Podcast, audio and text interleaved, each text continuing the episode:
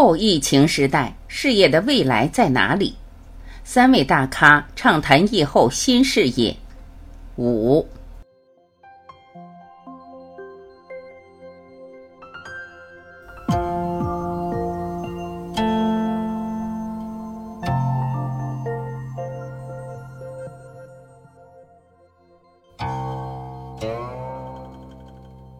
你要去向哪里？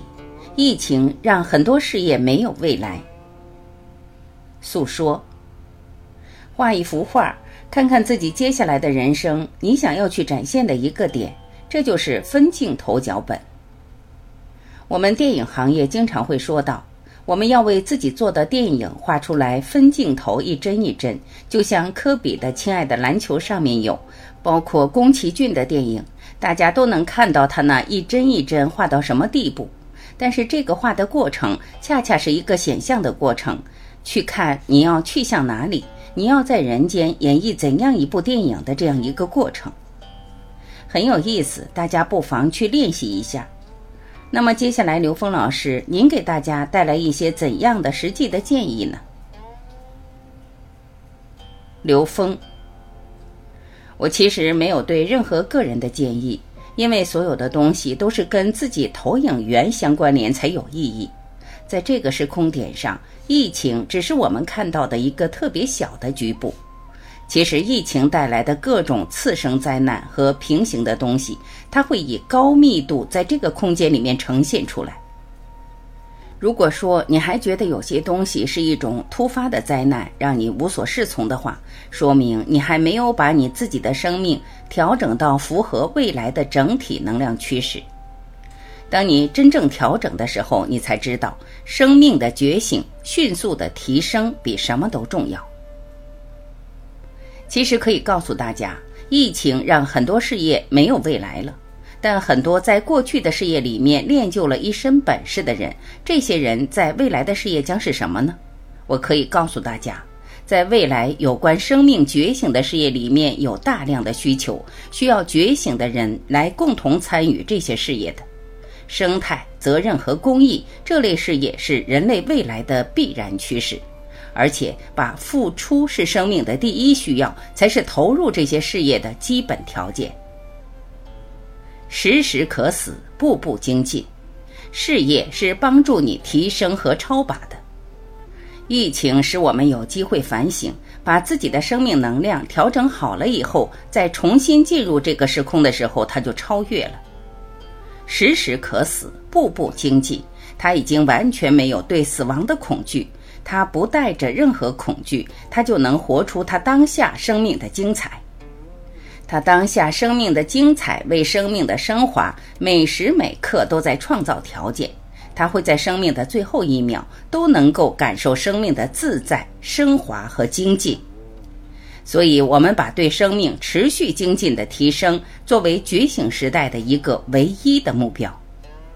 当你知道唯一目标的时候，你在现实中遇到的任何事情，不管是大事小事，都是来帮助你全然提升的、超拔的。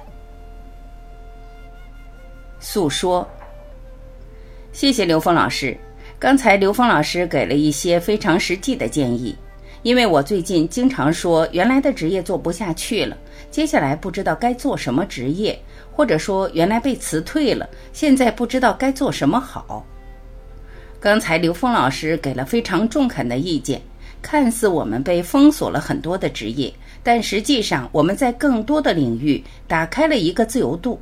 只是你可能选择不去看见，这是非常有意思的一个启发，一个非常重要的启发。未来事业需要的是什么？特种空降兵。刘峰，这里面其实有一个特别关键的点：当新的时空能量来临的时候，当旧的游戏规则整个崩盘的时候，你准备好了没有？这个特别重要。所以，人一定要未雨绸缪。疫情给了我们一个特别好的机会，让我们去准备、去调整、去转变。如果你不转变的话，你没有准备好的话，未来机会来的时候你也没法把握。实际未来的机会是大把的。未来生态、责任、公益事业需要大量的觉醒的生命去投入，但是这种事业需要有能力的人做。未来事业需要的是什么？是特种空降兵。什么叫特种兵？有本事的人叫特种兵。空降兵是什么？有维度的人，他能从高维落地，他能落在山头上，落在浪尖上，他是从上往下下来的。他的一身轻功能够建立起一个空中楼阁。什么叫空中楼阁？是空性和中道。它从上往下，每一脚落在浪尖上，都不会随着波浪起伏。我们现实中三维能量场的起伏太快了，很多产业事业，它的窗口就像快门一样，把我们搞得晕头转向。大部分在三维里面的人都不知道，怎么有些公司马上要上市了，突然咵叽关了。你说这里面人本来以为要发了财的，结果一下出现这些情况。这种事情未来会大量的出现，有很多企业做的好像还挺什么，结果突然这疫情一来，整个没有未来了。但是关上这扇门，一定开启了更好的门，一定得准备好。所以我们就说，这个是空点，要为自己的慧命做好准备。谢谢。